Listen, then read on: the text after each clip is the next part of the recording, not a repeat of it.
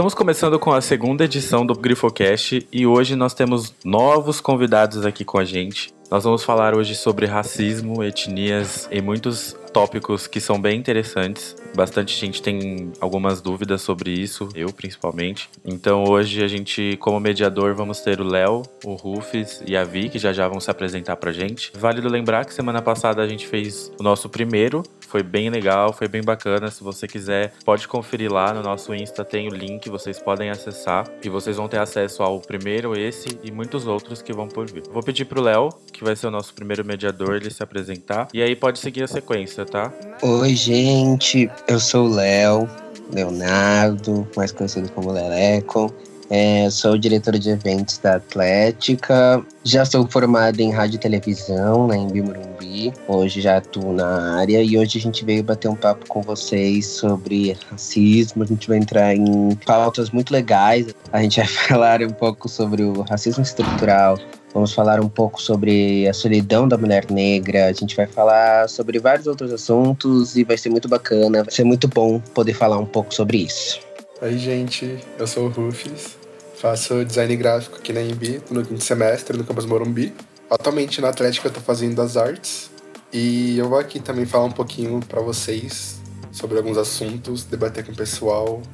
Oi, pessoal, eu sou a Vitória, é, sou estudante de Relações Públicas na Morumbi também, é, faço parte do time de vôlei e tento atuar dentro do movimento negro como posso, transformando é, dentro do segmento de diversidade das empresas ou partes que eu posso atuar e posso fazer a diferença. Oi, gente, eu sou a Bianca, eu estou cursando Publicidade e Propaganda na VO. Eu sou atualmente atleticana e jogadora do rugby feminino na Grifa.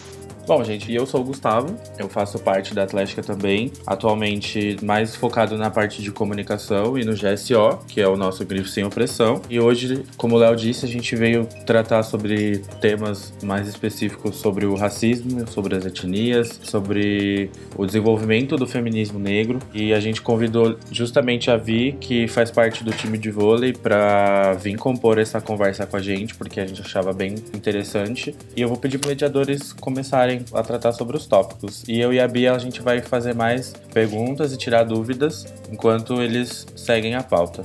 Acho que vale começar a falar sobre racismo estrutural, né? E como ele está mais forte nesse momento que estamos vivendo, eu acho, de coisas mais intensas. E, por exemplo, usando o que está rolando no momento que é o Big Brother, a gente está vendo bastante disso. Então eu peguei uma definição bem clássica do que é racismo estrutural e do, de como ele pode funcionar, que é basicamente pré-determinar lugar que pessoas negras devem ocupar. E você faz isso sem perceber. Por isso mesmo que a gente chama de racismo estrutural. São ações que a gente não percebe, são momentos que a gente não vê que está sendo racista. E às vezes a gente nem, nem nota o que está acontecendo, a gente não, não demonstra que isso é um ato racista, mas a gente sabe. A gente que é negro entende. E a nossa função, acho que nessa, nesse momento de transformação, é fazer que pessoas não, não negras, pessoas brancas, é, entendam como ele funciona e como ele atua. E como ele fere muito também.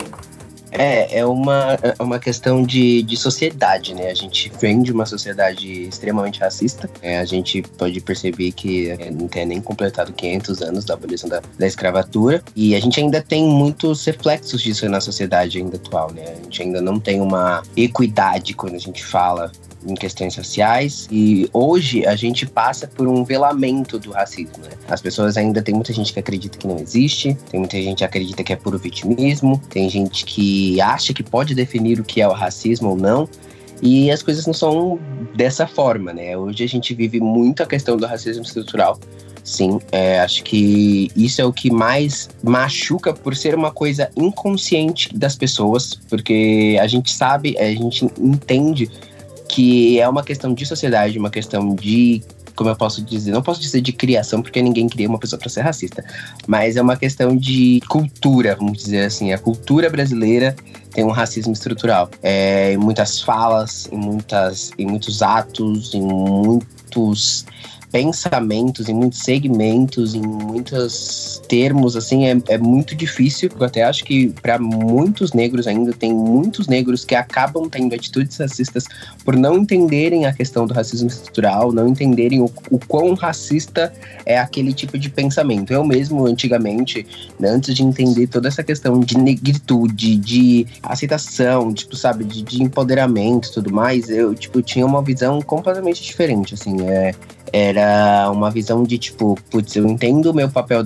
perante a sociedade e o que a sociedade me coloca desse papel e eu aceito ficar nele. É, depois que eu entendi tudo, depois que eu comecei a ler, depois que eu comecei a me empoderar sobre o que é ser negro nessa sociedade, principalmente na sociedade brasileira, tudo mudou para mim, assim, tipo, eu deixei de ser uma, uma pessoa muito passiva perante a isso, era uma pessoa linear que, tipo, vivia, tipo, seguindo o que a sociedade me ditava, é, o que ela queria e passei a entender que não, eu não poderia ser assim, porque da mesma forma que eu não quero viver assim, eu não quero que as próximas gerações vivam assim, eu não quero que os meus irmãos vivam assim, eu não quero que os meus sobrinhos vivam assim, eu não quero que ninguém viva assim da maneira que há muita, muita gente já está vivendo há muito tempo. Então eu entendi que eu tinha que ter um papel mais ativo. Eu tinha que fazer alguma coisa mais ativamente contra tudo isso que a sociedade já me impõe. E aí foi quando eu comecei a entender muito mais, comecei a ler comecei a ponderar, conhecer mais a cultura negra brasileira, assim, que ainda é muito pouco explorada, ainda é pouco falada, é pouco mostrada para a sociedade. E já passou da hora da gente começar a valorizar isso, assim, sabe? É uma coisa que eu concordo muito, é que além de, tipo, passar por todo esse processo de você se identificar, tipo, como pessoa negra e começar, tipo, a ir atrás dos seus direitos, acho que, tipo, todo mundo passa por isso, né? Todo negro acho que acaba passando por isso. Porque eu vejo umas coisas minhas antigas também, e eu fico tipo, meu, como que eu, que eu falava isso, sabe? Tipo, sei lá, não é uma coisa que me faz racista, mas eu reproduzia. Eu acho que isso é o racismo estrutural. Tipo, eu, como negro, reproduzia aquilo. E hoje eu fico vendo e fico, meu Deus, gente, o que, que eu falava naquela época, sabe? Eu acho que é muito importante também essa aceitação de você, como negro mulher negra, né? É, e a referência né, das pessoas negras tipo, na mídia, em TV, rádio, música, é, até no Instagram, né? Tipo, sei lá, com influencers negros, porque é uma coisa que te incentiva, né? Tipo, a, a querer saber mais, a, tipo, correr atrás tipo, do porquê as coisas acontecem daquele jeito. Tipo, você começa a entender mais. Então, eu acho que tem todo esse processo também por trás disso pelo menos eu acho que todo mundo aqui acabou passando alguma fase da vida. E é bem comum, né? Tipo, inclusive, você perceber assim, reproduzindo racismo estrutural de antigamente, sabe? Então acho que é uma coisa bem pontual, assim, que realmente parece nova, mas não é. As pessoas começaram a falar agora por conta do Big Brother, né? Mas não é uma coisa totalmente nova assim. A gente trabalha bastante com vieses inconscientes. Então, é isso dentro de qualquer movimento, seja machismo, seja racismo mas as pessoas realmente não percebem é, atitudes e ações que elas têm. Então eu acho que a gente pode falar isso com tranquilidade, não de um jeito positivo, de um jeito muito negativo, que qualquer pessoa negra já viveu uma situação de racismo. É, posso falar com tranquilidade que eu já estava em loja é, provando roupa e a pessoa me perguntou: Você trabalha aqui? E eu estava com uma roupa totalmente diferente da, das vendedoras. É, e a gente, acho que um ponto interessante é como a gente lida com isso. E aí vem muito da transformação que a gente está vivendo e de como as referências estão mudando. Então, antigamente, é, eu poderia ficar muito triste com isso e entender. Hoje eu fico triste, obviamente, se essa situação acontece, mas como o cenário está mudando, as minhas referências estão mudando e eu estou entendendo por que, que isso está acontecendo. Porque antes eu não entendia. Eu poderia associar isso a qualquer outra coisa. Hoje eu entendo que é por causa do racismo. Hoje eu a gente ainda tem falas racistas, então é muito, muito, muito comum. Eu já vivi isso muito no trabalho de alguém tá, tá falando sobre pessoas e usar expressões como ah, nego faz isso, nego faz isso. Não. Não é assim, não é? E aí a gente tem dois pontos, que é você lidar com, essa, com isso conseguir conciliar a, a, situação, ou tentar resolver, ou tentar mudar, ou até criticar a pessoa, e que são coisas que a gente ainda tem tato para falar. Eu acho que gente, dentro do racismo, pessoas negras têm, têm que ter muito tato para falar, porque senão elas vão ser taxadas é, de raivosas e estressadas, e aí depois você para pra pensar por que, que estão sendo taxadas disso, e aí vem toda uma história atrás, todo momento de racismo que acontece. Acho que o racismo estrutural é uma das, das formas mais dolorosas de, de se lidar com o racismo, de entender o racismo. Porque por um momento você para e pensa, por que isso está acontecendo comigo? E aí quando você para mais dois segundos, você pensa que é, putz, eu sou uma pessoa preta, eu tenho, eu tô, não deveria estar nesse lugar, e as pessoas estão me criticando, estão me olhando de uma outra forma. É uma situação bem complicada. Eu acho que a tendência é as coisas mudarem. Eu não digo se mudar para melhor ou mudar para para pior. É mais sobre as pessoas estão entendendo mais o cenário. Mas isso eu posso estar falando muito simples porque é uma coisa da minha bolha, talvez. Mas eu sinto que as coisas a tendência é mudar, mas quanto tempo vai demorar, sabe? Gente, eu queria fazer uma dúvida. Vocês enxergam alguma forma de melhorar essa questão do racismo estrutural e como? Eu sempre levo para mim uma série de perguntas que fazem com que eu desconstrua o meu pensamento. Então, quando eu, te, eu tenho uma atitude assim, eu vou fazer uma atitude, vou ter uma fala que vá ser para outra pessoa, para qualquer outro indivíduo. Eu penso, vou usar como exemplo, tá? O caso, um caso de machismo, vamos dizer assim. Vou falar com uma mulher. Aí, tipo, vou falar alguma coisa para aquela mulher e falo, eu falaria pro homem da mesma forma? Se eu falaria pro homem da mesma forma, eu acredito que eu não estou sendo machista. Aí eu, vou, eu levo pro racismo. Eu falaria pra uma pessoa branca da mesma forma? Eu agiria com uma pessoa branca da mesma forma? Teria um, todo o mesmo contexto com uma pessoa branca da mesma forma? Se não, você está tendo uma, uma atitude racista. Isso, vamos deixar claro, você ter uma atitude racista não significa que você é racista, significa que você está passando o racismo. É, são coisas completamente diferentes. Você ter uma atitude racista não te faz racista, por quê? Às vezes é o que a gente estava falando sobre racismo estrutural. Você não tem consciência, é uma coisa velada, é uma coisa que você não, não entende o porquê.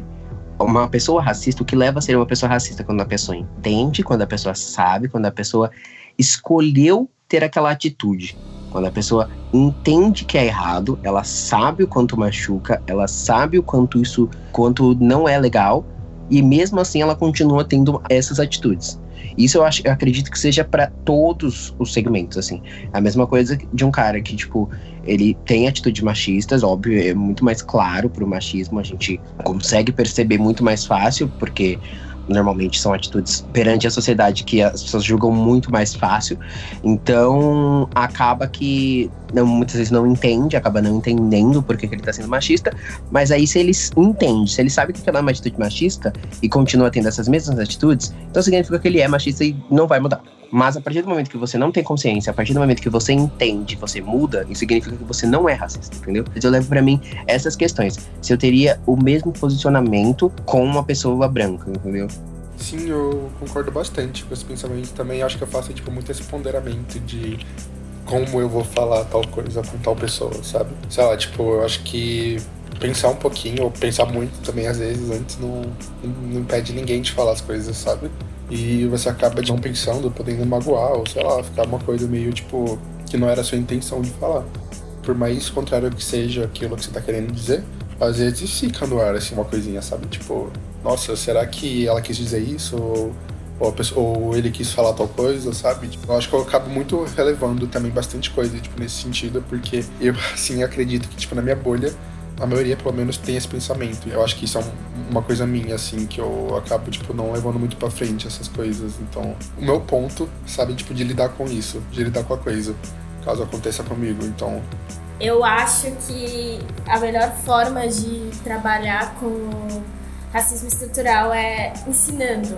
Só que a gente tem que lembrar que nem sempre a gente tem que ser tão didático, sabe? Dependendo do, do público que a gente está falando, a gente tem acesso, a gente sabe como lidar. E mais do que isso, você conseguir aliados nessa batalha. E quando eu falo de aliados, eu falo muito mais de pessoas brancas do que de pessoas negras. Eu falo de Big Brother porque eu sou oficiada, tá, gente? Mas é. Ontem aconteceu uma situação que nem, nem foi pro ar ainda, foi depois do programa, onde a Eve, é, que é uma participante que já tem alguns comportamentos racistas que a gente percebe, ela estava conversando sobre racismo com a Marcela, que também já teve algumas posturas, mas é uma pessoa que tem uma consciência um pouquinho maior às vezes. Chegou num ponto que a Ivy começou a falar sobre racismo reverso. E aí foi uma situação assim, que eu não consegui nem ver direito no pay-per-view porque me enojou, assim, né? E aí a Marcela chegou e falou assim pra ela, pô, isso não existe, é, isso não, não tem como explicar isso, mas isso é uma coisa que não existe, não dá pra gente falar, falar sobre isso. E aí a resposta da Ivy foi: Ah, se a Marcela tá falando, então eu acredito. Mas o Babu já tinha declarado esse, isso, já tinha falado sobre racismo. Então tem alguns pontos que as pessoas só acreditam quando outra pessoa embasa. E normalmente essa pessoa, para embasar, ela tem que ser branca. É, então acho que é, é muito. É, racismo estrutural a gente vai tratar como? Ensinando pessoas que você gosta, trazendo é, aliados para essa batalha. Eu acho que mais do que tudo é você ter a didática, mas obviamente que eu não, eu não vou pegar na mão de ninguém para ensinar. Tem coisas que a pessoa tem que se tocar de situações que ela tá vivendo, de situações que ela tá passando, de situações que um conhecido dela tá passando, e você tem o poder de ajudar, ou você tem o poder de mudar essa situação, sabe? Eu fiquei até chocado, assim, que eu nunca vi tantas pessoas serem antirracistas. Principalmente falando do Big Brother. Pessoas até que eu nem imaginava que teriam uma, atitudes antirracistas, né? Vamos dizer assim. Então, isso me dá até um pouco de medo de ser uma coisa assim, por causa do Big Brother, e isso acabar assim que o Big Brother acabar. Sendo que não é uma luta que vai acabar assim que o Big Brother acabar. Pelo contrário, ela vai durar ainda muito mais tempo que o Big Brother. Então, até me assusta às vezes as pessoas estarem então, tipo, meu Deus, isso é racismo, isso é racismo, isso é racismo, isso é racismo, apontando o dedo, julgando e tal. E tem muitas vezes que eu falo, tipo, é muito até o caso da Marcela, acho que a Bia explicou muito bem. Ela tem algumas atitudes racistas, real, é, é, é, a gente percebe que é um racismo estrutural, mas ela sempre se demonstrou, posso estar até errado, mas sempre se demonstrou uma pessoa muito mais aberta para esse tipo de diálogo. Ela mesma, acho que acredito que ontem, em uma parte até dessa conversa que eu tava vendo também, ela se mostrou que, tipo, ela entende um pouco, ela já participou de rodas de conversa sobre isso, para entender, porque ela realmente, ela falou, eu, realmente, quando eu estava dentro da minha bolha, eu acreditava também que não existia e tal, tal, tal. Mas aí quando você faz parte de uma roda de conversa, que você vê outros mundos, você entende que isso existe e tudo mais. Então, a gente precisa, às vezes, tipo, calma, peraí. Essa pessoa, ela tem atitudes racistas. Mas essa pessoa, ao mesmo tempo, ela se mostra pronta para aprender. Assim mesmo como o Babu mesmo lá dentro se prontificou para deixar de ser menos machista, entendeu? E, tipo, a gente tem que também olhar para o lado de, tipo, mano, o quão a pessoa quer aprender existem pessoas que, mano, infelizmente a gente vai ter que largar a mão, que não querem aprender, que não querem entender, mas existem pessoas que sim, têm consciência, elas não sabem de tudo, ninguém sabe de tudo na realidade, né? Então a gente precisa, pelo menos um pouco, entender também que foi muito que a Vicky disse, a gente precisa criar aliados. Não é uma luta que a gente vai conseguir fazer sozinho, até mesmo que a gente não vive numa sociedade sozinhos. Então a gente precisa criar aliados. Se uma pessoa branca, uma pessoa culta, uma pessoa que. A Marcela, vamos dizer assim, ela é quase a, o padrão da sociedade. Loira, médica, bem resolvida e tudo mais, é uma pessoa que tem uma voz perante a sociedade, é uma pessoa que vai ser ouvida. Se a gente consegue um aliado desse, é muito bom. Então a gente tem também o papel de tipo, cara, legal, show de bola. Eu, eu vou te mostrar o que, que é o errado, eu acho que a Vi disse uma coisa que é muito importante, a questão da educação. Eu acho que o nosso papel aqui é, é principalmente, e claro, esse. Tanto como GSO, como minoria. A gente poderia não ser parte do GSO, mas a gente é do ciclo de minorias. Eu, por exemplo, eu não sou negro, mas eu sou gay. Então eu, eu, enfrento também muitas coisas na rua que a gente fica chocado. E é aquilo que a Vi disse. Quando você é criança, muitas vezes você não sabe o que, que é aquilo que você tá passando. Você lidar com situações que você olha e fala, mas por que, que eu tô passando por isso? Porque não faz sentido algum. E aí quando você cresce, você olha ao seu redor, você começa a entender algumas coisas e você vai parando para analisar. Você vê, ai, ah, aquilo ali tá sendo racismo. Então você já, já fica atento. E por que não você pegar e ir lá e explicar para a pessoa, olha, isso aqui não foi legal? Porque eu acho que a educação é o primeiro passo para tudo nessa vida, tipo, independente de minoria ou não. Qualquer coisa que a gente vai falar na vida, na sociedade, a educação é primordial. E se a gente não tem esse cuidado também de parar, mas será que essa pessoa sabe? Será que essa pessoa ela tem esse olhar? Ela tem essa vivência? Claro, a gente também tem o nosso filtro e o nosso limite, né? Que existem coisas que a gente sabe que é de fato racismo e que a pessoa ela é assim e pronto, e acabou e que não tem jeito. Mas quando você olha para a pessoa e você sente isso, exatamente como o Léo falou, de ah, o fulano ele fez um comentário racista, mas percebe-se que ele tem uma mente mais aberta para poder aprender. Então você consegue ter essa abertura para você ter o acesso e passar a educação para ele. Eu acho que é justamente isso. Eu acho que quando a gente ganha aliados, a luta fica mais forte. Nós, como negro, eu não posso falar como todos, né? Mas eu acho que tudo que a gente quer hoje em dia é uma equidade. Acho que a gente, ninguém, obviamente, a gente chegou num ponto da sociedade que ninguém quer ser maior que ninguém. Porque acho que a gente já sabe o quão ruim é estar abaixo de alguém, então acho que ninguém quer ser maior que ninguém. A gente quer chegar num ponto de ser todos iguais, literalmente. É, porque é, é uma frase muito batida, tipo, ai, ah, somos todos iguais. Mas não, não somos todos iguais, não somos tratados da mesma forma, não somos respeitados da mesma forma, não temos nem os, quase os mesmos direitos. Quem dirá a mesma coisa. Então, tipo, não somos todos iguais. E isso leva até eu, eu querer falar um pouco sobre a cultura, porque há tanta coisa na cultura negra, há tanto desenvolvimento na cultura negra, há tantas características da cultura negra que, principalmente por nós, sermos do ramo da, da comunicação, da arte e tudo mais, é um campo muito a ser explorado, assim, sabe? Tipo, hoje eu vejo, assim, se a gente for fazer um, um reflexo aí de, tipo, vamos supor assim, vai, eu, eu pegando no meu campo de rádio e televisão. Se eu for fazer uma pesquisa ali de quantas novelas abordaram alguma cultura negra, abordaram alguma coisa negra, tipo, a gente sempre retrata a época da escravidão. É um período que realmente ele merece ser retratado. Foi um período historicamente muito importante, porque ele ditou o que é a sociedade hoje em dia e tudo mais. Precisa ser falado e tudo mais, entendo. Mas, cara, a cultura negra não se limita a isso tanta cultura negra evoluiu, tipo, a gente saiu realmente de uma postura de escravos para se tornarmos integrantes de uma sociedade. Para isso, e muito, muito disso sem abandonar a própria cultura, as próprias descendências, as próprias referências que tínhamos. Então, por que que isso não é falado? E aí eu levo justamente para o lado da apropriação cultural, que para quem não sabe, o que significa apropriação cultural. É, muita gente acha que, ai meu Deus do céu, ai, sou branca, fiz uma trança, apropriação cultural, me apropriei de tudo. Eu acho que, pelo menos para mim, o que eu entendo de apropriação cultural é não significa somente na questão de raça, acho que é para qualquer coisa, seja etnia, seja país e tudo, tudo mais. A apropriação cultural seria você pegar alguma característica, alguma informação, alguma coisa cultural, é, em qualquer sentido, alguma referência cultural e você levar ela para outro contexto de outra forma e sem fazer menção ao contexto original. Ou seja, o que seria o, o porquê de toda uma discussão sobre tranças, dreads, é, serem apropriações culturais quando brancos fazem? Por quê? Porque, por exemplo, se uma pessoa negra faz as tranças, faz os dreads, ela é vista completamente diferente se uma pessoa branca faz as tranças, faz os dreads. Por que, que existe essa diferença? Justamente porque há um, uma apropriação cultural. Por quê? Quando o negro usa, ele é levado pro lado de tipo, ai, mas é coisa de, de favelado, ai, é coisa da, de gente pobre. É sempre levado uma, de uma maneira negativa. Já quando uma pessoa branca usa, quando uma pessoa branca faz essa, pega essa referência, já é levado para outro lado. Não, é uma questão de estilo, é uma questão de tipo, ai, ah, tá tentando inovar. É, é, é, são totalmente diferentes as visões. Sendo que, por exemplo, é, eu, eu, realmente não sei sobre os dreads, mas eu sei que as tranças é uma coisa completamente da cultura negra. E é uma coisa que pro negro é julgado.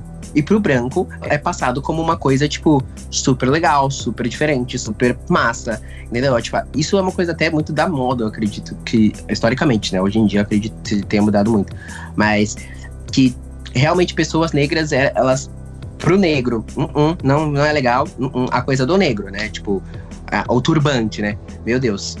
Pro negro, ai, nossa, não, é, tá tentando esconder o cabelo, é, o cabelo tá ruim, leva pra esse lado para uma mulher branca, vamos dizer assim, né? Não que turbantes sejam usados por mulheres, mas para uma, se uma mulher branca chega e usa, nossa, mas que classe, que, que chique, é, que elegância, que sabe misturar, sabe, entendeu? Tipo, são contextos completamente diferentes. Isso para mim seria uma apropriação cultural.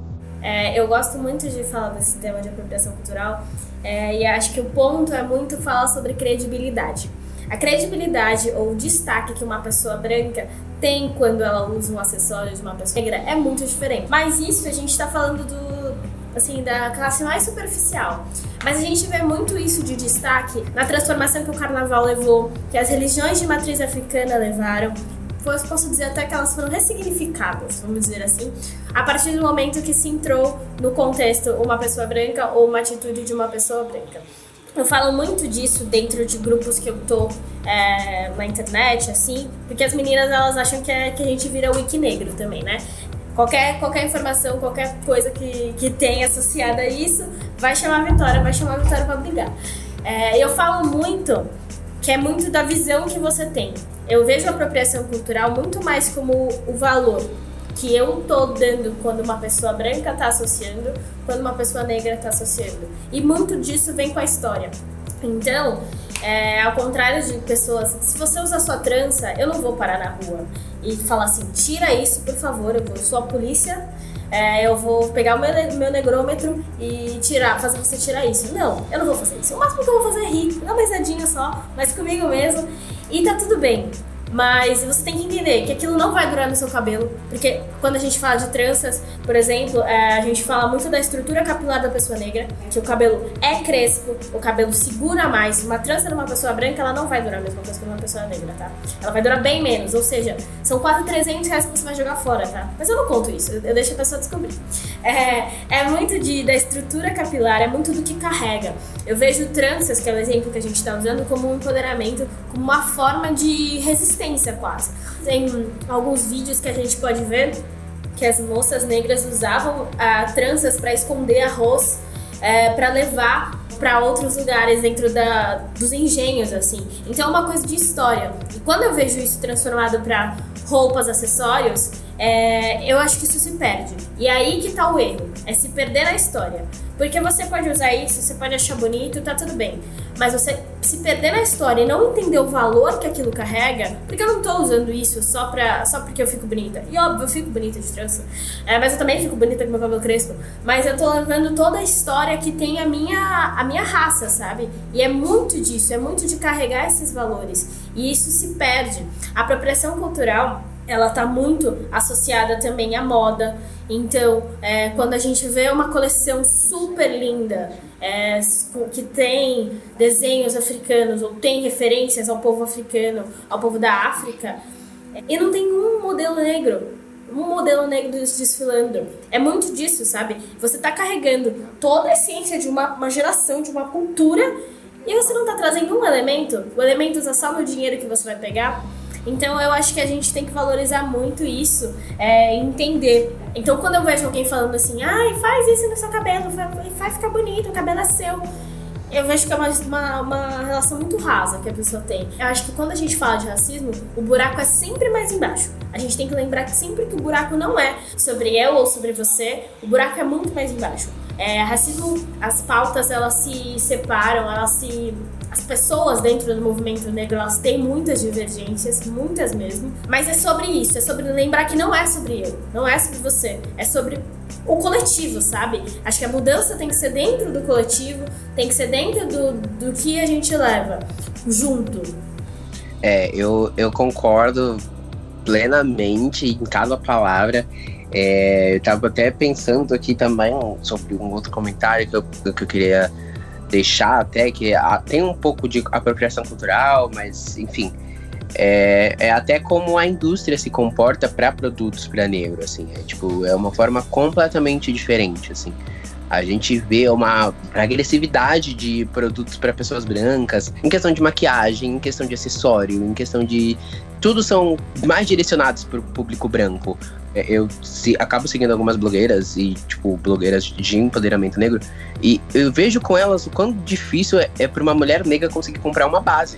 Uma base, que é um, acho que é um elemento natural da, de, das mulheres. E para a mulher negra é duas vezes mais difícil achar uma base que seja do tom. Muitas vezes não acha, tem que misturar a base, porque a, a indústria ela não faz questão de chegar em vários níveis de negro, porque acho que para a indústria existia um negro que é o negro médio ali e pronto, acabou. Não existe a, os, os, tons mais escuros, não existe os tons mais claros.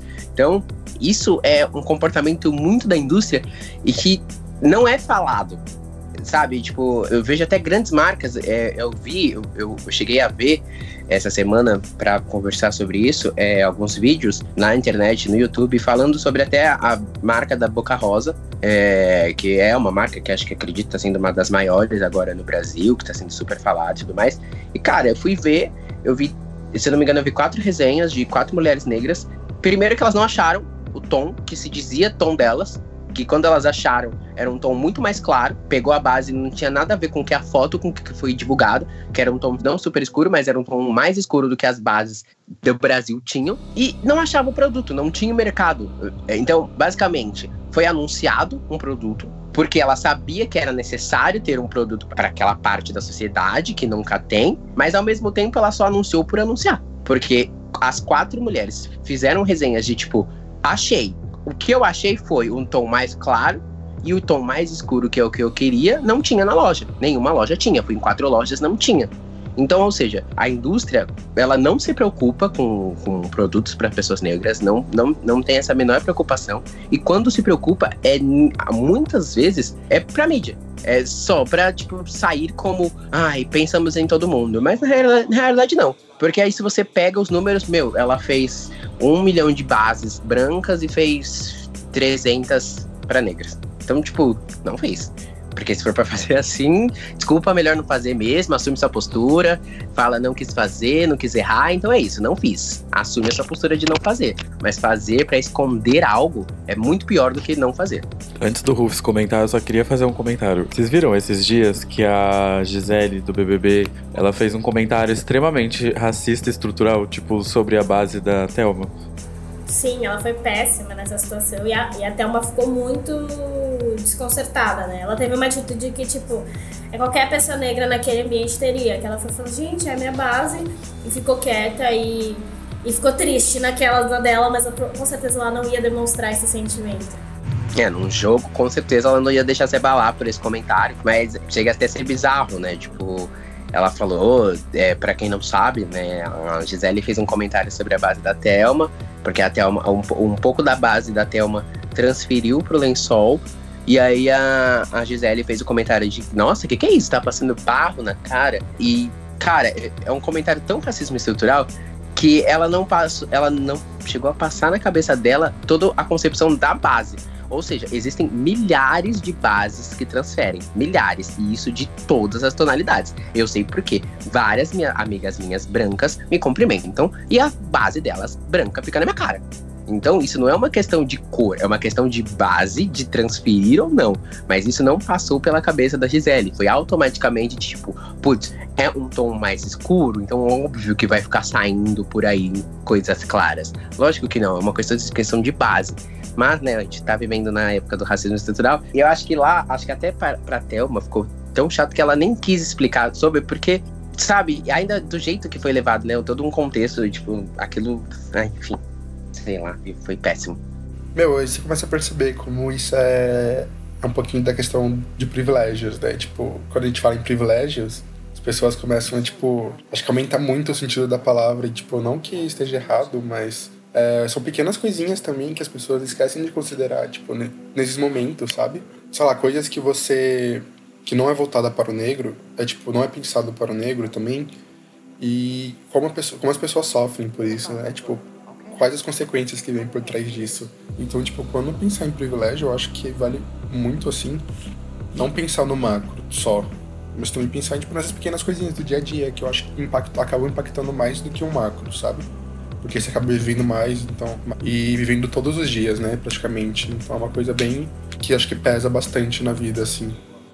E adicionando um ponto em relação ao BBB, pelo menos assim, para mim é bem visível, é o, obviamente, né, posicionamento do Babu e da Thelma sobre vários pontos, mas, tipo, a gente também percebe que, momento algum, tipo, por exemplo, o Babu, ele se posiciona, ele tenta se posicionar da melhor forma, sempre, assim, para não gerar atrito, mas, tipo, é óbvio que tem relações, tem reações, né, no caso, ali dentro de mulheres, né, que estão sendo racistas estrutural em questão de várias coisas, como da Thelma com a maquiagem.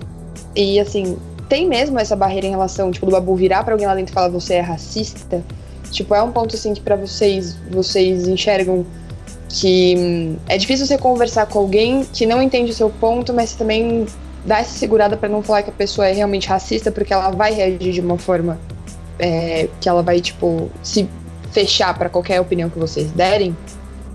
Eu acho que, além de se fechar para opinião, é uma questão de totalmente voltar a situação também contra você. Então, tipo, eu acho que, do meu ponto de vista, assim, dele chegar e apontar no Big Brother de que a pessoa é racista, e a pessoa começar a argumentar com ele, tipo, sobre várias coisas, e ele tentar reargumentar, vai parecer para todo mundo, tipo, pra grande maioria, pelo menos, de que a pessoa que tá certa, sabe? Tipo, de que ele tá sendo a vítima, tá se fazendo de vítima ali. Então, tipo, não que ele realmente tá tentando explicar ou tá, tá sofrendo aquilo, mas de que é vitimismo. Tipo, eu acho que, que essa palavra é uma palavra que, tipo, define, pelo menos, assim, no, na minha, nas minhas situações, um pouquinho de do que eu tenho medo que aconteça, sabe? Porque eu evito muita discussão desse tipo, infelizmente, né? Mas porque eu sei que as pessoas não vão entender. E, tipo, vão começar a falar que eu tô me fazendo de vítima, que não é tudo isso. Aí eu vou começar a ficar mais triste, mais, tipo, pensando nisso, pensando que eu sou, tipo, impotente nesse sentido. E aí vai vir um monte de reação, tipo, que eu, eu assim, particularmente prefiro evitar, sabe? Então, tem todo esse contexto também, no meu ponto de vista. É, eu acho, eu acho que é engraçado a relação do Babu, porque em nenhum momento ele citou a palavra racista. Em todas as falas dele no reality, ele nunca falou racista, mas é, do jeito que ele se porta, do jeito que ele se posiciona e nas falas que ele dá ao vivo ou fora, a gente entende. E ele já foi chamado de vitimista. Ele já foi chamado. Ontem mesmo as meninas ressaltaram isso, que ele usa o vitimismo dele para se destacar e, e coisas que, por exemplo, a Thelma não faz. Mas eu acho engraçado a relação dos dois, acho que como um todo.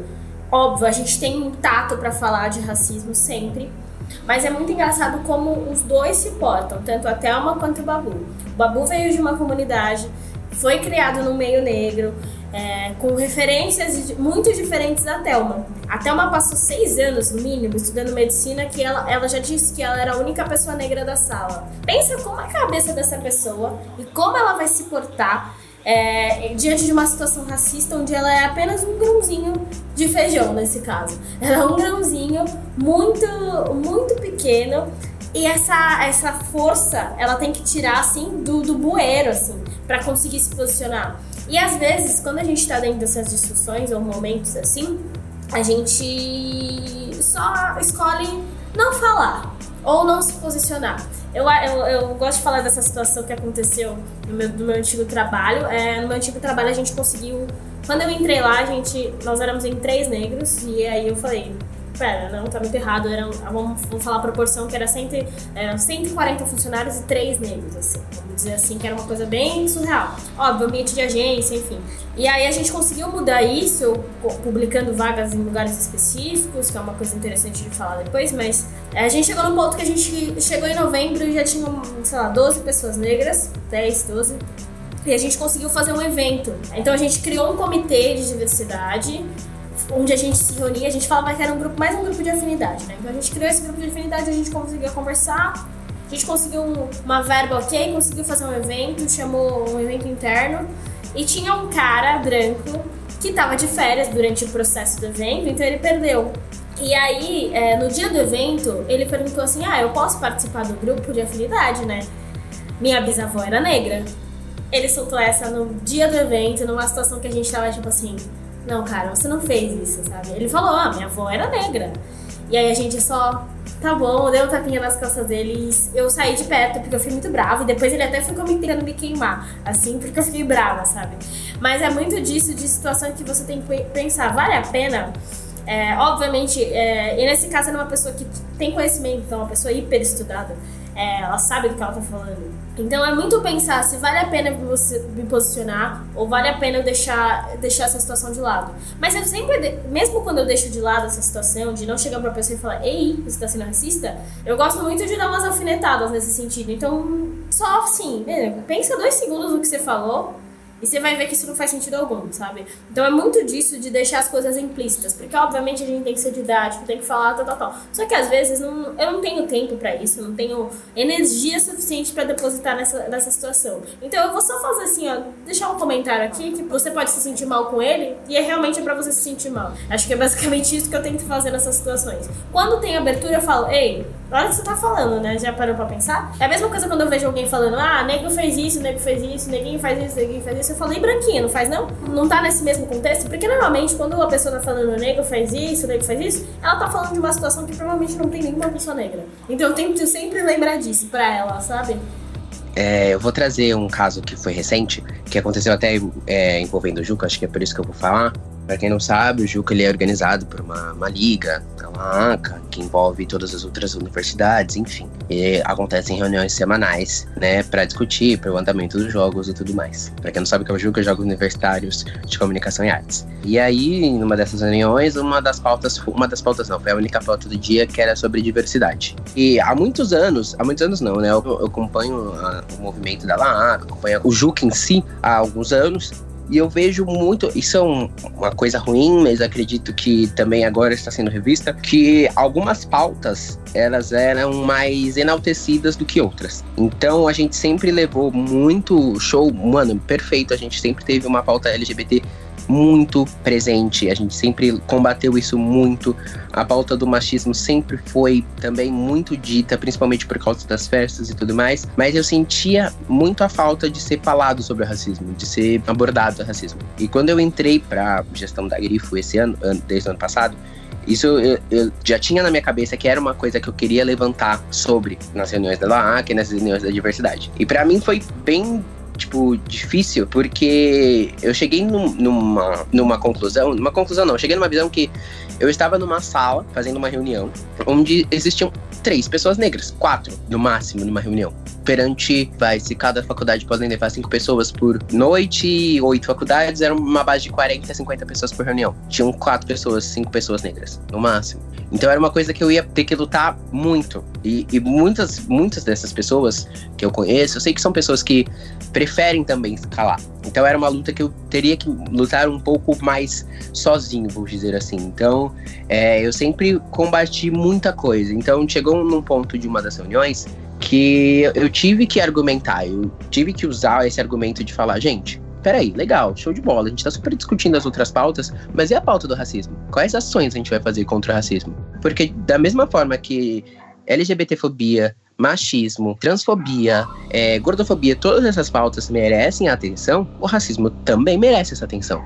Ele ainda existe, ainda existe muito racismo no esporte. Muito, muito, muito racismo no esporte. A gente passou por um começo de ano e final do ano passado de diversos casos no esporte, no futebol, por exemplo. Que é super um lugar que a gente não espera isso, sabe? Mas foram diversos casos, foram um atrás do outro, foram semanas de casos racistas no esporte. E nada foi feito. Nada, nada foi feito. Então, assim, eu tive que levantar, eu tive que me impor contra isso, eu tive que pedir isso. E aí a, aconteceu uma situação, é, eu estava falando, estava comentando sobre isso, e, e foi quando eu me dei conta da, da quantidade de pessoas negras durante a reunião. Eu não tinha parado para me tocar nisso e eu me dei conta durante a reunião. E aí eu falei, cara, tô tanto falando disso, mas eu nem me toquei que não existe inclusão dentro das atléticas. Não existem pessoas negras dentro das atléticas. Aí eu citei algumas faculdades que não realmente não têm representantes negros, não tem, não existem pessoas negras dentro das atléticas atléticas. E aí eu tive que ouvir um comentário de um outro integrante de uma outra faculdade, que não vem em consideração agora, que é, é uma faculdade que tem um, um, valor acessível um pouco mais alto. E aí eu escutei, assim, eu falei, eles falaram assim, é, a gente tava entrando num contexto que eu falei, gente, mas peraí, antes da gente falar, ai, vamos, vamos fazer tal, tal coisa, tal coisa, tal coisa, mas vamos voltar um passinho atrás. A gente tá sendo incluso dentro da nossa atlética, a gente tá tendo um representante, no mínimo, de cada, de cada pauta dentro da nossa atlética, porque não adianta a gente querer lutar por uma coisa que a gente nem sabe o que, que é. Não adianta eu querer lutar contra o racismo, sendo que eu nem apoio ninguém, não tenho ninguém negro dentro da minha atlética, então o que, que eu tô lutando contra o racismo. Não tô incluindo. Então, eu falei, então calma, então antes vamos tentar todo mundo ser incluso. E aí foi nesses pontos que eu escutei de um integrante de uma outra faculdade, tipo, mas não tem o que eu fazer. Eu não vou pagar a faculdade para eles. E na hora, eu, eu fiquei tão chocado, assim, com esse comentário, que eu não consegui nem responder. Eu, eu, não consegui nem responder, eu, simplesmente, eu só fiquei chocado e fiquei na minha. Eu, eu, realmente me fechei, naquele momento eu me fechei porque eu, eu entendi da onde aquele pensamento veio. Então, eu me fechei, eu não falei e tal. Demorou uns dois, três dias para eu comentar sobre isso, porque eu realmente eu tive que pensar muito sobre, tipo, tipo, caraca, olha o pensamento da pessoa, gente. Ela achar que ser incluso é pagar faculdade. É uma das faculdades, é essa faculdade que eu estou me referindo, é uma faculdade que tem um coletivo negro. É uma faculdade que tem um coletivo negro e um coletivo negro atuante. Então, assim, pessoas negras existem dentro da faculdade. A questão é, está sendo feita ações para incluir essa pessoa? está sendo feita ações para que, que essa pessoa se sinta confortável diante desse, desse, meio universitário, porque, gente, de verdade, as pessoas acham que no meio universitário é tudo lindo, tudo maravilhoso, todo mundo é perfeito, todo mundo aceita todo mundo. Não, gente, não é. Não é. Existem muitas diferenças ainda dentro do meio universitário. É, infelizmente, eu já cansei de ir em algumas festas de algumas faculdades de valor aquisitivo muito maior e eu me senti um estranho um estranho, de tipo, e não é não falando, ah, eu não que eu também seja rico, né? Mas é tipo, não me falta dinheiro. Mas assim, sabe, de, de eu me sentir um estranho fora no ninho simplesmente porque não, não, não era o meu ambiente, eu não me sentia confortável. Assim como, para quem não sabe, eu sou também produtor da, da DJ Bru, a gente já foi tocar em uma festa de, de uma faculdade de nome muito alto, tipo, uma faculdade fodida em São Paulo. E, cara, tinha, existia um grupo de cinco pessoas negras na frente do palco quando a Bruna estava tocando e eles estavam pirando, porque ela foi a única pessoa que tocou músicas do movimento negro, tocou um jonga. Porque na festa não toca, gente. Não toca, não toca. Você pode implorar. Tocar um jonga não vai tocar. Porque hoje em dia só toca funk, foda-se, e ainda tirando que o funk também é do. Né? Enfim, mas né? Então, tipo, é, voltando lá, né? Eu, isso me doeu tanto, aquele comentário, que eu não consegui falar. E depois, na outra semana, a gente teve uma outra reunião. E na outra reunião, eu consegui abrir isso. É, eu não queria expor, mas eu tive que expor, porque aí eu entendi qual era o meu lugar de fala, que aquilo tinha que ser repudiado de alguma forma, porque não era só um, um, um, comentário de uma pessoa, era o comentário de um representante de uma atlética. Então aquele comentário poderia ser disseminado perante a atlética inteira, e não é isso que eu prezo. Então por isso que eu acabei expondo o caso. E aí eu joguei mesmo. Eu, eu, foi muito o que a Vicky falou, de, tipo, eu não apontei, eu não falei que ninguém era racista, eu joguei uma pulga na cabeça de todo mundo para todo mundo pensar sobre. Eu falei, gente, foi tão. Isso durou umas duas, três semanas, mas eu falei, cara, eu sofri um, um, tipo de racismo. Não sofri um racismo, eu escutei uma fala racista dentro de uma sala onde eu não achei que isso deveria acontecer. E nada foi feito por meio da LACA. Aí depois os representantes me chamaram, tive, tive uma conversa e tudo mais, foi incrível. E aí na outra semana, que foram três semanas, né? Os representantes daquela outra faculdade vieram conversar comigo e tal. Depois de três semanas, vieram conversar comigo, pedir desculpa e tudo mais. Pessoas que não tinham nem nada a ver. Eu falei, gente, é, não precisa me pedir desculpa. Não foi nem vocês que fizeram esse comentário. Eu odeio quando uma pessoa que não fez aquilo vem pedir desculpa por outra pessoa. Mas eu só quero que vocês entendam de onde veio esse comentário porquê desse comentário e entender o quanto ele é errado. E aí, durante a sala, durante uma outra reunião, eu soltei. Falei, gente, chegou um ponto de eu expus um caso para vocês semana passada e nada me foi feito, nada me foi falado, ninguém teve uma palavra de carinho para vir falar comigo. Tudo bem, eu não, não sofri com aquilo, eu não fiquei, meu Deus, chorando em casa. Ai, caralho, meu Deus do céu, a minha vida é horrível. Não foi, não foi. Eu fiquei matutando aquilo, mais no sentido de ficar pensativo, de ficar refletindo de tudo aquilo que não é aquilo que eu prezo, e nada me foi dito. Sendo que a gente já teve um outro caso de um machismo dentro lá da sala, de, de, de outra faculdade, enfim, e a mulher foi super acolhida. Foi super acolhida, foi muito certo. Foi, o posicionamento das outras faculdades foi incrível, realmente. E faltou isso, faltou esse tato com o racismo, entendeu? Quando foi com o machismo, houve um tato incrível de tipo, cara, você está com a gente, você está acolhida, aqui é o seu lugar sim, você pode ter certeza que a gente vai te proteger tudo mais tal. E não teve esse mesmo tato comigo. Com, quando eu expus o caso, ficou todo mundo assim. É, foi errado foi esse o tato. Então, às vezes, cansa mesmo. Eu, eu, depois da terceira reunião, eu nem queria mais ir, sabe? Tipo, eu fiquei super desgastado, porque cansa às vezes. Tipo, é, é muito uma fala da novela Amor de Mãe. Para quem não tava assistindo, era uma novela incrível, assim, que eu deixo para todo mundo assistir. É uma fala de uma das personagens, que é a professora Camila, eu não lembro o nome da atriz agora, e ela tinha, ela tinha acabado de tomar um tiro porque ela estava dentro de uma. Ela era professora de escola pública e tudo mais, e ela estava participando de um ato lá, enfim, estava rolando tiroteio na favela. E aí ela tomou um tiro, tava foi parar na, no hospital e tudo mais. E aí uma fala dela foi muito pertinente, assim. Ela falou assim, isso conversando com a mãe dela: Eu sou mulher, eu sou negra, eu sou pobre, eu sou professora. São lutas, são todas lutas. E é uma luta para sempre, é uma luta diária. Só que nessa luta, você não pode ser fraco. Só que tem dias que você necessita ser fraco, só que você não pode ser fraco. Então ela fala: eu não vou poder ser fraca nunca. Eu vou ter sempre que ser, forte, eu vou ter sempre que ser resistente, vou ter sempre que ser. Isso cansa, gente. É, chega um ponto que a gente tem uma limitação psicológica também. De, tipo, putz, gente, a gente já tá batendo nessa tecla há muito tempo. Como que o pensamento ainda não mudou? Como que as pessoas ainda não entenderam? Como que a sociedade ainda não se comporta de uma forma diferente? É, é, chega a um ponto que fica repetitivo. A gente fica falando a mesma frase, parece até um looping. Ai, isso daqui é racismo. Ah, mas é que não foi dessa forma, não foi nesse campo que eu quis dizer. Não, mas é racismo. Ah, mas você entendeu que eu não sou racista. Não, mas é racismo, sabe? Tipo, a gente fica dando voltas, a gente não sai do mesmo lugar, sabe? Isso chega num ponto que dói. E aí, muitas das vezes, a gente, para não preferir sentir essa dor, a gente acaba abrindo mão de discutir, de entrar nessa pauta, de, de ser mais incisivo, entendeu? Eu acho muito interessante na sua fala que a gente consegue pegar pontos muito interessantes no sentido de a fala foi de um outro cara, de uma outra pessoa, e quem ficou refletindo sobre ela foi você.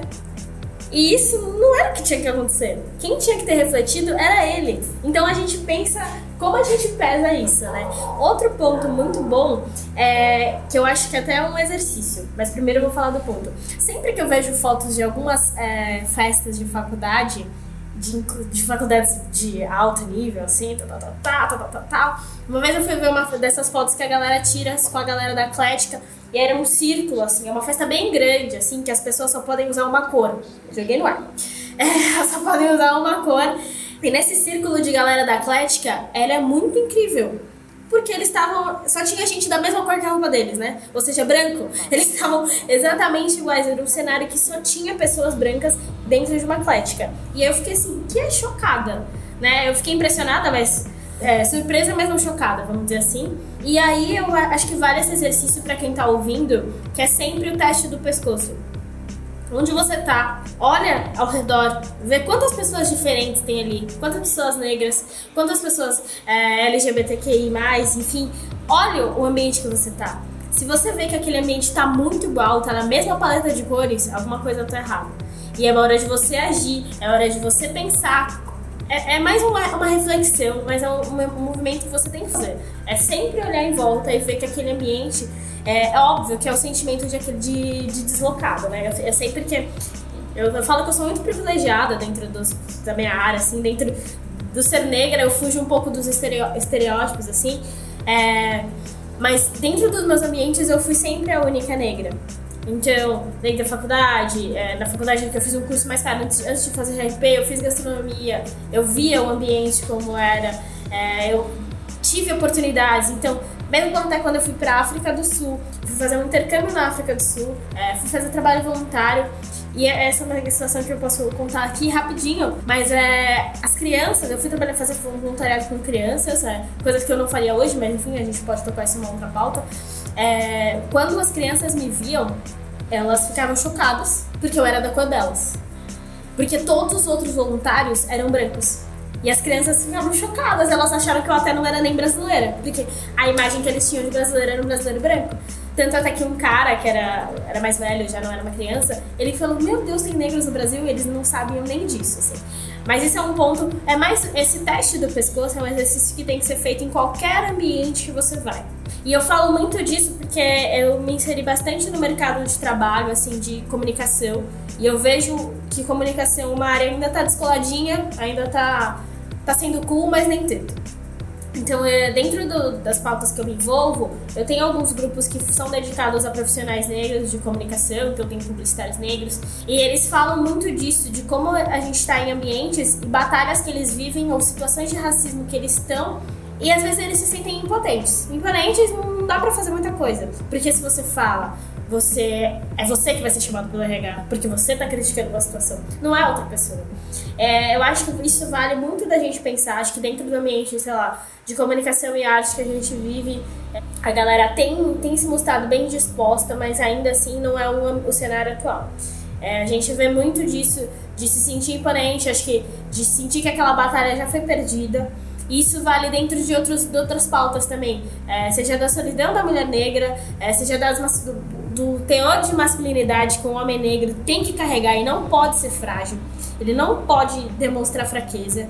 Senão você já não vai se mais chamar de negão. Ô, oh, negão, não sei o que lá, sei o que lá. Não, perdeu, perdeu. Chorou, então já era, esquece. É, é muito engraçado você pensar dessa forma. O ambiente, os ambientes que a gente convive são ambientes que, que ainda tem a, a vibe do descolado, mas eu acho que são os que mais carregam memórias e lembranças que a gente pensa é, no que, que a gente pode fazer, sabe? É muito, muito disso de, de não saber desvencilhar de uma situação que você passa. E é muito ruim você ter ficado pensando sobre isso por três semanas. Eu aposto que aquela pessoa saiu aquilo da boca dela, ela esqueceu. Eu, eu não vou esquecer isso. Eu não vou passar por isso de novo. Eu não, não, não vai sair da minha cabeça e eu vou. Querendo ou não, eu vou olhar pra sua cara e eu vou lembrar da sua fala. Porque você não se retratou, você não, não sentiu nada quando você falou isso, sabe? Eu acho que essa questão do, dos movimentos, ela é muito importante porque nesse ponto que o Léo trouxe das atléticas, chega a ser um pouco hipócrita. Porque eu acredito que é, uma, é um movimento que está sendo trabalhado em todas as universidades desde sei lá quando. E eu, sinceramente, não, não sei porque eu não tenho conhecimento das outras universidades, mas eu tenho um olhar de que só na MB parece que as pessoas levam isso um pouco mais a sério. Ainda falta muito, ainda peca muito em alguns pontos, mas eu tenho a sensação de que ainda assim nós somos a Atlética que mais se preocupa com isso. Porque eu falo pelo GSO, por exemplo, eu sempre falo para todos eles e inclusive quando a gente montou a ideia do podcast, eu deixei bem claro que as pessoas iam falar pelos seus campos de falas nós íamos ter outras pessoas que não fazem parte do campo de fala junto também para perguntar, tirar dúvida e conversar, aprender, enfim. Mas se você for olhar nas outras atléticas, como que eles vão fazer isso, por exemplo? Se eles não têm, como o Léo disse, uma pessoa que representa um campo de fala, como que eles vão fazer qualquer ação dentro da, da faculdade, por exemplo? Não tem como. Uma das coisas que a gente fazia muito no coletivo era nenhum coletivo trabalha sozinho. Então a gente tinha sempre o contato entre os três coletivos, que é o Salto, o Colorido e o Ayá. A gente deixava um, uma ponte entre os três coletivos, então tudo que um ia fazer, a gente arrumava um jeito dos outros dois se envolverem no projeto. Então, sei lá, o Colorido ia fazer uma coisa, a gente arrumava um jeito do Ayá e do Salto vir participar. Porque sempre vai ter um ponto onde os outros coletivos vão poder agregar sempre vai ter alguma coisa que pode acontecer junto, em conjunto.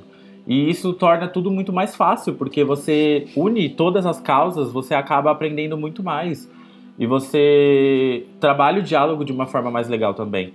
E aí, quando você olha uma atlética que não tem pessoas que possam fazer esse tipo de ação, esse tipo de acolhimento, que possa trazer mais pessoas diversificadas. Então, por exemplo, como o Léo disse, vocês fazem alguma coisa para chamar a atenção dessas pessoas? Não, não fazem, é óbvio que não fazem. Porque se fizessem, estariam com mais pessoas nessa reunião que o Léo foi negras para poder estar com ele, poder bater de frente. Então é, uma, é um câncer que está instalado na nossa sociedade, não tem jeito, porque as pessoas não se preocupam com o que o outro passa, as pessoas não se preocupam com que o, com que você sente, com o que você enfrenta no seu dia a dia, porque a gente entrou numa ideologia de que tá difícil para todo mundo. E esse tá difícil para todo mundo, ele é ridículo, porque isso é mais do que óbvio, só que em vez de a gente ficar falando que tá difícil para todo mundo, por que não a gente se unir e tentar se ajudar? Por que não procurar soluções para poder melhorar mais para todo mundo. Enquanto a gente ficar sentado falando tá difícil para todo mundo, as coisas não vão andar, não vão para frente. Eu tenho certeza que essa atlética que falou para pro Léo, por exemplo, que ah, a gente vai pagar a faculdade para essa, pra essa galera, mas meu, se você andar na sua faculdade atrás dessas pessoas, fazer uma ação, expor o seu trabalho, expor o que você acredita, eu tenho certeza que você vai chamar a atenção dessas pessoas e você vai aumentar muito mais o seu leque de opções. Então eu, acho que vai muito mais além de você levantar a sua bunda da cadeira e se mexer, do que você ficar lá sentado esperando. Porque se você ficar sentado, ninguém vai. Primeiro, porque nenhuma minoria vai atrás de um grupo já sabendo que não tem pessoas negras lá dentro. Como que você vai atrás de um, de um grupo de pessoas que é totalmente branco você não vai querer se envolver nisso, sabendo que você vai ser o único, sabe? Ah, eu acho isso tudo muito complexo.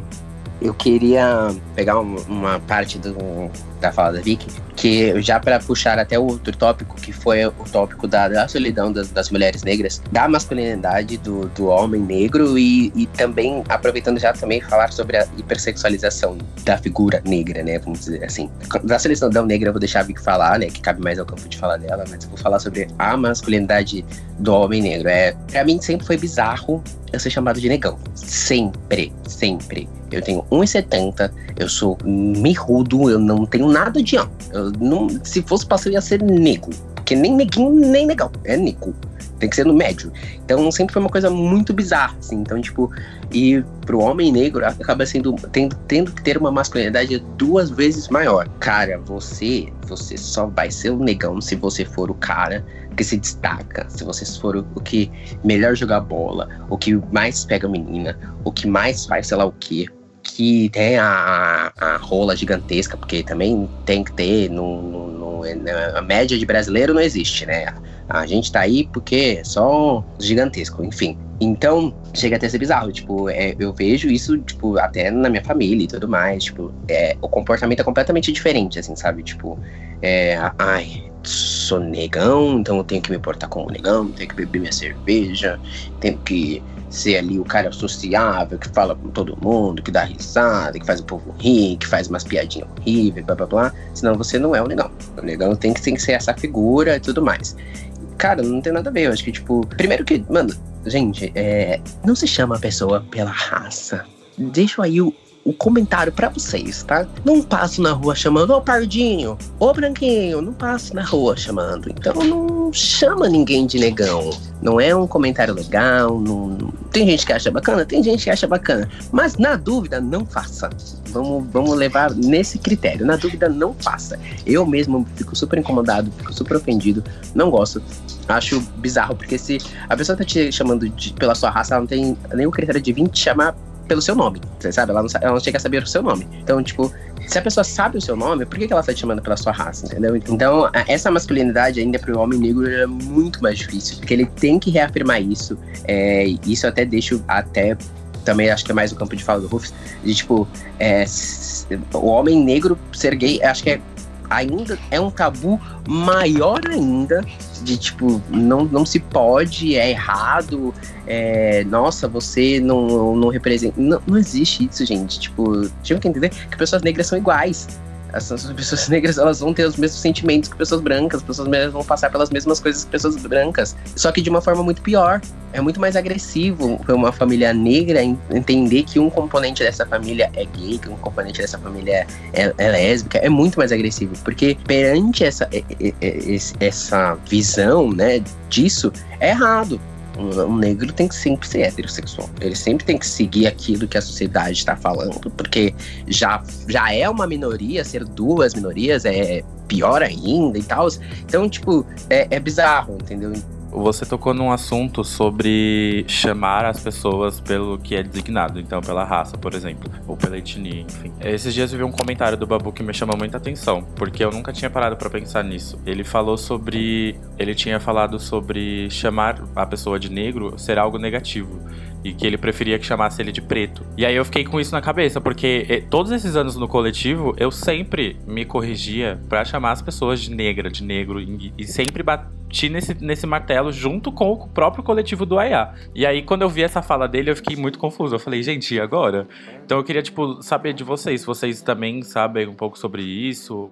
Acho que isso até tem uma, uma, um pouco na fala da Vicky, um pouco passada, de tipo, até dentro do coletivo negro, quando eu digo coletivo negro são várias pessoas negras juntas, há diversas divergências. O comentário do Babu, realmente nem eu sabia, eu não tinha ido tão a fundo sobre isso no tema. É, me pegou um pouco, eu entendi, eu até depois eu não fui pesquisar tanto, mas eu entendi o que ele quis dizer. E eu acho que o que ele quis dizer perante aquele comentário não é nem ser chamado, é mais a sua designação como na sociedade. Então, tipo, ele não se vê como uma pessoa negra, ele se vê como uma pessoa preta, porque ele entende que a pessoa que a palavra negra é uma palavra negativa. Isso vai além de, tipo, é, isso é um, uma pesquisa dele, é um, um, conceito dele, isso não vai se aplicar para todas as pessoas. Eu ainda não sei, eu ainda não tenho uma profundidade sobre esse tema, não fui ler, confesso. Então eu não, eu não tenho como opinar. Para mim, é, eu acho que, seja você negro, seja você preto, da mesma forma que, tipo, em questões de, tipo, você se entende como gay, você já se empodera, porque você se entende, você faz, putz, eu não sou aquilo que as pessoas estão falando que eu sou. Então, para mim não tem tanta diferença ainda, porque talvez eu não tenha lido sobre, não tenha entendido sobre isso, mas para mim não tem essa diferença entre negro e preto, e eu entendi a fala dele como isso, de tipo, como, como ele se apresenta na sociedade. Então, por exemplo, é, tem, a gente preenche diversos formulários, onde nos formulários tem lá, qual, é, eu não lembro qual que é a pergunta em si de fato, mas as opções é branco, pardo, amarelo e negro. E eu acredito que para ele o certo seria estar escrito preto, não que, tipo, ah, ser chamado de preto, ah, eu pretão, tipo, nesse sentido, assim, sabe? Tipo, mais no sentido de, de se identificar como, com a sua raça. Eu acho que é esse o comentário dele, posso estar errado, enfim no negócio da hipersexualização do homem negro e tudo mais. isso acontece de fato, tipo, realmente é muito forte. Meio bizarro, assim, explicar, tipo, o que a gente sente nesses, nessas situações. Porque, além disso, mas também tem a situação da bicha preta, né? Porque quando você se identifica como negro e como gay, você não é, tipo, que nem o Léo disse, você não é só um negro gay. Você é um negro e gay, sabe? Pra sociedade. Então, tipo, eu acho que pela família, principalmente, você acaba, tipo, podendo sofrer dos dois lados, sabe? Então, tipo, tem muito esse medo, essa, essa coisa. Aí vem também a parte do, ah, ele tem que ser um negão. Ele não é mais negão, ele é bicha preta, entende? Então, você batendo preto e falar isso, tipo, Lineker, sabe? Linda Quebrada. Tipo, tem essas referências como, acho que bichas pretas na mídia, assim, são bem fortes para exemplificar o que eu quero dizer. É, eu posso falar melhor mais pra frente, mas isso também é um ponto que acontece e o fato de você ser bicha preta, sabe, você acaba sofrendo também dentro do próprio coletivo negro. Falando um pouco desse, desse rolê do babu preto e negro, eu vou já deixar essa recomendação aqui, que é um vídeo muito bom sobre isso. É um cara, ele é um músico senegalês, não, galês só, é radicado no Brasil. Ele chama Nabi Clifford, depois eu posso, a galera pode fazer a mágica aí dos links ele fala sobre isso, se é negro ou preto. E ele fala como as coisas são associadas ao negativo é, quando é falado sobre preto e negativo é, e positivo quando é associado ao negro. E aí ele explica essa diferença e para ele a definição é preto. É um vídeo muito bom, assim, ele tá no portal Raízes, depois a galera vai fazer a mágica dos links. Vocês podem dar uma olhada. Ele é muito esclarecedor sobre essa pauta. Eu tenho meus pontos, para mim eu gosto de ser chamada de preta mas eu entendo os dois lados, acho que não é uma questão que. Acho que é as duas. Eu entendo a fala do Babu, como, como vocês falaram, entendo o significado e é realmente associado a isso, é o tornar negro, enfim. Mas acho que as duas formas também me satisfazem. Mas preto é o que eu gosto mais. E, enfim, acho fofo me chamar de pretinho, mas só se você for preto. Se não, esquece. E aí, entrando na pauta da, da solidão da mulher negra, para quem pode achar isso uma coisa muito comum. Ah, existe solidão na mulher branca. Não, é uma coisa que vai muito sobre troca e sobre relações. A gente pode falar isso no âmbito de amizade, mas eu vou escolher falar sobre relacionamentos afetivos mesmo, namoros e afins. A solidão da mulher negra, ela se a gente pode definir isso como você ser deixado de lado ou você não ser a escolhida. Acho que vem muito disso. Um tempo atrás rolou um post no Facebook, Twitter e afim. Era sobre, ai, eu amo ganhar flores, ai, eu amava ganhar flores no colégio e tal. Ai, gente, é, eu amava dar beijinho no colégio e tal. E aí vi muitos comentários de mulheres negras falando assim, mano, isso não rolou comigo, eu era negra, eu sou negra, velho. Isso não acontece. Não acontece. Por quê?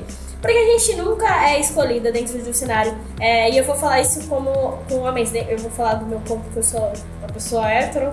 É, e aí eu vou falar do ambiente homens negros e brancos também. Isso não acontece porque a gente nunca é sempre a primeira escolha. Eu falo que quando eu era adolescente, eu era sempre a amiguinha que fazia a ponte entre os amiguinhos. E nunca era escolhida, eu nunca tava do outro lado da ponte. É, isso vem muito por causa da hipersexualização do corpo da mulher negra também. Então, muitas vezes, isso já aconteceu várias vezes. É, de eu estar no, sei lá, em algum aplicativo, tipo Tinder e tal, e aí chegar um cara e falar assim, putz, eu nunca transei com uma mulher negra. Eu falo assim, você tá querendo o quê falando isso pra mim? É, entende? Acho que esse é o ponto que eu penso, putz, é só isso que ele quer. E acho que é muito disso. A hipersexualização está muito associada à solidão da mulher negra, porque são coisas que se relacionam. Então eles só olham o corpo e não têm a, a chance de conhecer. Ou é muito, a mulher negra é grande, ela é gostosona, ela tem que ser assim, é a mesma coisa do não pode ser mirrudinha, tem que saber sambar. É, e, e ela só é usada, realmente o corpo dela só é usado. Então eu já vi muito disso de caras que só ficavam comigo porque, ah, eu sou gostosinho, ah, nunca peguei uma negra, não sei o que lá. Mas quando é, chegava em um ponto que eu falava de, de ter um relacionamento, estender isso pra mais, ai, sumia. Era muito, muito fácil isso acontecer. Isso rola por causa da hipersexualização, porque não entende que a mulher negra também pode ser uma pessoa super boa para casar ou para ter um relacionamento. E eu vi muito isso nos meus relacionamentos também, é, em como as relações são diferentes. Acho que isso vale, isso a gente entra em uma outra pauta básica ainda que fala sobre relacionamentos interraciais e, ou não. Mas a gente sabe como é tra ser tratada por homens brancos e homens negros, mas também homens negros não estão livres disso, porque a gente vê muito caso de homem negro é, casado com mulheres brancas, jogadoras de futebol, que rola muito essa situação, mas isso também está muito enraizado. Acho que vem desse lance de realmente crescer nesse de que uma mulher negra não vai, não vai servir, ou é só, só o corpo, ou só, só para isso que serve. Não, não, não consegue estabilizar uma relação. E a mulher negra fica muito dependente disso. Isso também traz muitos problemas pessoais de autoestima, autoestima baixa. Você começa a se sujeitar a coisas que você não se sujeita, você começa a aceitar o que te oferecem, sem entender que aquilo é melhor para você só por medo de solidão, medo de ficar sozinho. Então, às vezes, você vai aceitar o primeiro que vem. É, e dentro disso, você entra em um relacionamento abusivo, um relacionamento que você não gostaria de estar, por medo da solidão, por medo de aquele ser o último cara no mundo, o último cara que vai te querer. E isso acontece mesmo quando você já tem consciência disso, mas você se sujeita a coisas. Eu falo muito sobre isso na terapia, de como a autoestima ela tá associada a aceitação que a gente tem de outras pessoas. E no campo de relacionamento isso vem muito forte também, porque você não sabe o dia de amanhã. Então você acha que se, putz, eu falei A e eu deveria ter feito B, já era. Acabou pra mim, ele vai me trocar pra uma mulher negra, branca, ele vai me trocar. E é uma situação muito triste, é algo que tem sido mais trabalhado, mas ainda é um tema muito delicado para mulheres negras falarem, porque querendo ou não, também pode entrar até no racismo estrutural, porque você é trocada e você não vai associar que era por isso. Mas aí quando dois, duas, dois meses depois ele aparece com uma mulher branca, você fica, hum, eu entendi, acho, né? Acho que eu sei o que aconteceu.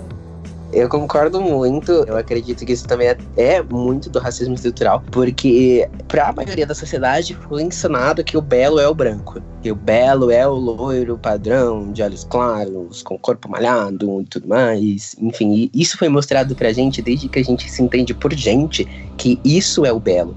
E a gente desconstruir isso é um processo gigantesco. Isso eu vejo até por mim mesmo. Eu desconstruí de, tipo, falar, cara, eu sou bonito. Eu me entender como uma pessoa bonita, me entender como, sabe? Tipo, isso é muito difícil. Isso, isso sendo uma pessoa negra. Então, para uma pessoa branca, é muito mais difícil ela se desconstruir a esse ponto de achar o negro belo. É, eu, tipo, cansei de passar as mesmas situações que a Vicky, de, tipo, pessoas virarem pra mim e falarem, gente, eu nunca fiquei com um negro antes. E, cara, isso é uma, um pensamento que até eu, às vezes, tenho. Eu, infelizmente, já fiquei com muita mais pessoas brancas do que pessoas negras. Não sei, nem, nem eu se consigo explicar o porquê. Talvez porque no meio em que eu vivo, que seria o meio universitário, ainda é muito escasso. É muito escasso. Tipo, não tem a quantidade de pessoas para eu ter aberto o Slack. Então, as pessoas não entendem isso. Tipo, parece escolhas, opções, mas é uma coisa que já tá enraizada e a pessoa não consegue perceber. Então, tipo, até chegar ao ponto da pessoa comentar isso, eu acho até às vezes bem escroto. Tipo, ah, eu nunca fiquei com uma pessoa negra. Tipo, tudo bom, e você tá me falando isso por quê? Se, se você nunca tivesse beijado uma pessoa branca, você chegou na a primeira pessoa branca que você falou, eu nunca beijei uma pessoa branca? Você chegou e falou isso? Não chegou. Então, pra mim, chegou e comentou, mas tudo bem.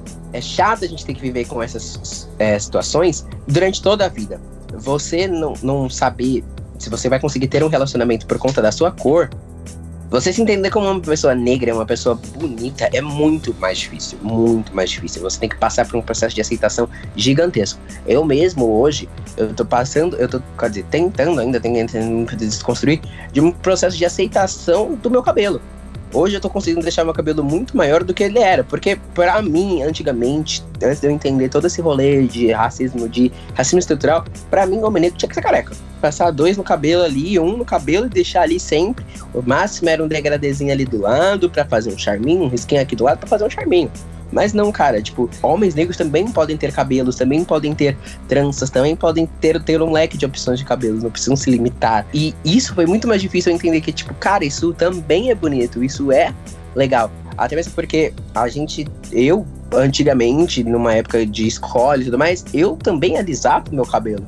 Porque eu queria fazer parte do que as pessoas achavam belo. Eu queria ter um pouco de inclusão. Porque o belo era ter o cabelo liso, ter aquele cabelo sedoso, que, nossa, você é, passa, escorre a mão. Que, que, sabe? Tipo, a gente já ouviu pessoas fazendo esse tipo de comentário. E não é a nossa realidade, mas entender que o nosso cabelo não, não é cabelo de ai, passar e sentir a sedosidade. Não, um cabelo muito mais. que ele chama mais atenção, um cabelo mais imponente, um cabelo mais presente, assim, sabe? Tipo, então, é um processo de desconstrução nosso e das pessoas. Então, as pessoas têm que entender que existe a diferença entre. É, é, a mesma coisa do tipo, ai, eu não fico tal pessoa porque não faz meu tipo. Vamos especificar o que, que é o seu tipo. Porque se você. Se você me fala que você é heterossexual, eu entendo que você gosta de mulheres. A partir do momento que você entende que você gosta de mulheres, mulheres são mulheres. Por que a mulher negra não está inclusa no seu, no seu tipo? Isso não é um racismo estrutural? Ou não te foi ensinado que o seu tipo deveria ser loira, olhos claros, gostosa, maravilhosa, perfeita? É, eu acho que é justamente esse o ponto da Vicky ter falado dos jogadores de futebol. Os jogadores de futebol, em sua grande maioria, eles desde criança, eles sonham em ser alguém para conseguir uma mulher branca. para conseguir o afeto de uma mulher branca. Você pode ver que até jogador de futebol muda de mulher toda hora. É, o meu ponto só também é interessante esse, esse rolê de desconstrução do cabelo, que é um processo que eu tenho vivido há alguns anos. Então, eu vivi desde os meus, sei lá, 14 anos. Não, na real, eu sempre desenho o cabelo, desde muito pequena. E aí, com 14 anos, eu comecei a usar aplique, e era sempre o aplique liso, até que eu consegui mudar para cacheado. E aí, depois eu falei assim: não, chega, vamos, vamos tentar mudar e vamos começar com trança. Eu comecei com trança, e aí eu vi. É muito engraçado ver a mudança de público que você atrai, né? Então, tem uma expressão que, eles, que, a, que a minha transista fala que é sugar brains. Então, quando você tá de trança, aparece um público bem diferente. Quando eu realmente assumi meu cabelo crespo, eu ouvi muito de, ah, eu preferia antes, eu preferia antes. Querida, ninguém te perguntou, Anja. Fica com a sua opinião aí. É, e hoje eu sei muito bem que eu consegui aceitar meu cabelo e hoje eu mudo. Eu mudo sempre porque eu gosto. Então, não é porque eu quero fazer média para alguém. Então, eu já tô louca porque eu já vi mil referências de trança que eu quero colocar e não tô podendo por causa dessa quarentena aí. Mas assim, eu tô mudando porque eu quero, porque eu gosto, mas eu entendo o valor do meu cabelo crespo, assim. Eu entendo o valor quando eu coloco um aplique cacheado pra me sentir empoderada ou, ou porque eu quero. É muito dessa transformação e desconstrução. E isso puxa totalmente para as referências que a gente tem mudado, para como a gente tem se portado e como o racismo fere a gente em todos os pontos que a gente falou hoje, né? Então todos os pontos eles trazem uma ferida que ela tá sendo cicatrizada, ou ela tem que ser cicatrizada. E é neste momento que a gente precisa de pessoas de suporte para ajudarem nesse, nessa cicatrização, né? É, a gente tem que ter aliados, a gente tem que ter companheiros, a gente tem que ter gente que entenda a nossa luta e entenda que a gente faz parte de um movimento que não é, não é exclusivo das pessoas negras. A gente precisa de pessoas nessa luta também, né?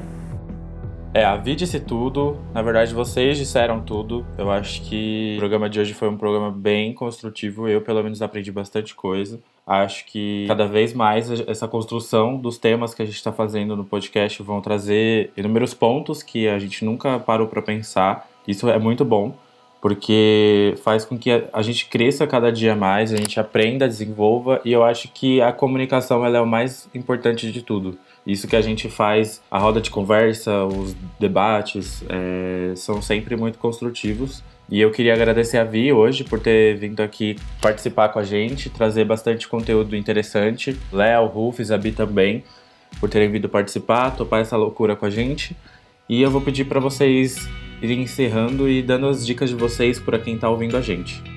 Tá, eu separei algumas dicas. Primeiro, muito obrigada pela oportunidade de virar podcaster. Gods, podcaster. Então, eu trouxe algumas referências aqui para vocês. É, o primeiro é um vídeo muito, tem uns dois, três anos da Nathalie Neri, onde ela fala muito bem sobre a apropriação cultural é, de um jeito muito didático, de didático que ela tem. E também um, um filme que ela fez um projeto em parceria com um youtuber que chama Negritude Brasileira. É muito interessante, ela fala sobre muito colorismo, uma pauta que que, que também é muito difícil de ser debatida, mas é muito interessante. E eu dou close nesse documentário, gente. Tem o meu rostinho lá. Eu sou literalmente só dou close, tá? Eu não falo nada, eu só tô lá sendo bonita. Nada que eu não faça sempre, mas tudo bem. Também tem um outro podcast, que é o podcast Negro da Semana, do Ale Garcia, onde ele fala toda semana sobre a história de um negro diferente. Então, é uma pauta bem interessante para você conhecer pessoas, personalidades que fizeram a diferença na história, como um todo. Também, na Netflix, uh, a vida e história de Madame C.J. Walker, é muito bom, é um mini documentário, uma, uma minissérie de quatro episódios que tem a Octavia Spencer que faz, que ganhou o Oscar por Histórias Cruzadas, é muito bom. E ela fala muito sobre a relação da mulher negra com o cabelo, assim. e fala também sobre, sobre como uma mulher de, negra de pele clara tem privilégios, outras relações. É muito bom. E para fechar, eu trouxe um Instagram que é o Indique Uma Preta. É uma rede de apoio e empregabilidade dedicada para mulheres negras. É, em princípio, elas têm algumas parcerias com a parte de comunicação. Elas fazem algumas rodas de conversa, roda de conversa com vinho. É ótimo, são duas meninas, é, três meninas que tocam. Elas são incríveis e acho que vale muito a pena seguir para conhecer também sobre o que elas falam. É, dito isso, muito obrigada. É, vou deixar meu Instagram aqui também, vendo meu peixe, tá bom, queridos? É, Vitória Re Costa no Instagram, pode me seguir. Também falo um pouco sobre pautas negras lá, quando dá. É, de resto, eu tô mostrando minha cara e fingindo sobre o Beira. Obrigada pela oportunidade. Espero que tenha sido tão prazeroso para vocês quanto foi para mim. Bom, mais uma vez, muito bom estar com vocês. É, adoro essas conversas, porque mesmo sendo da pauta, eu aprendo muito, ouço opiniões diferentes da minha. O aprendizado é muito grande e eu adoro aprender coisas, adoro me sentir mais presente na sociedade e fazer com que a sociedade mude. De recomendações, eu vou deixar uns filmes que são mais atuais, acho que abordam de outras formas, mas que também são tão legais quanto. É, eu deixo, inclusive a, a Vi Histórias Cruzadas, eu deixo esse filme de recomendação para vocês. É um filme com a Viola Davis, o Octavia Spencer, é perfeito, é um filme muito bom, é um filme que retrata mais da época da escravatura e tudo mais dos Estados Unidos. É muito incrível. E deixa também o Corra, que acho que muita gente já assistiu, mas é um filme muito. Ele conseguiu abordar o racismo de uma forma que eu acho que eu nunca tinha visto num filme de terror. É incrível para você entender um pouco sobre o que a gente passa, sobre as opiniões de pessoas racistas e o, o quão não ser racista é importante, porque você magoa as pessoas. Então, eu deixo isso, essas recomendações. Obrigado. Obrigado, gente, pelo convite. Espero voltar. Acredito que voltarei. A minha recomendação é uma série da Netflix e um filme. Né? A série chama Cara Gente Branca. Ela aborda não só racismo, tipo, com negros, mas também envolve pessoas asiáticas, árabes, muçulmanos. É, um pouquinho de religião também, tipo, no sentido dos muçulmanos. E o filme que eu indico é Green Book, tá? O guia, que conta a história de um músico negro de jazz. Então, tipo, ele é famoso e ele vai fazer turnê pelo sul dos Estados Unidos em 1960. Então, você já tem uma ideia de que o sul tem essa ideia mais racista, então você vê como é que ele enfrenta tudo isso, como ele, como negro, lida vendo racismo e como ele, como negro, lida vendo racismo e sofrendo racismo também, como ele se comporta com isso. E eu acho que é um filme que me marcou bastante ano passado, lançou ano passado, aliás. E é isso, gente. Obrigado.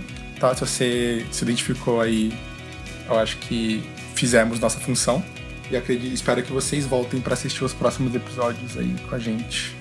É, gente, de coração, muito obrigada por, por me convidarem para estar aqui, por escutar essa história com vocês, por poder participar é, dessa, desse podcast. De verdade, é uma, é uma desconstrução diária, difícil, como o Aleco falou, mas a gente está aqui trabalhando isso cada dia mais para ser pessoas melhores umas para as outras. E de coração, muito obrigada por esse podcast inteiro. Como todo mundo trouxe inúmeras dicas perfeitas, não tenho nem o que falar, não tenho nem palavras, porque todas são maravilhosas. Algumas eu ainda não conheço, vou atrás, inclusive. Mas eu vou deixar aqui para vocês nossas redes sociais, para vocês entrarem em contato, mandarem suas opiniões, que vocês precisarem de dúvida, a gente vai estar tá lá.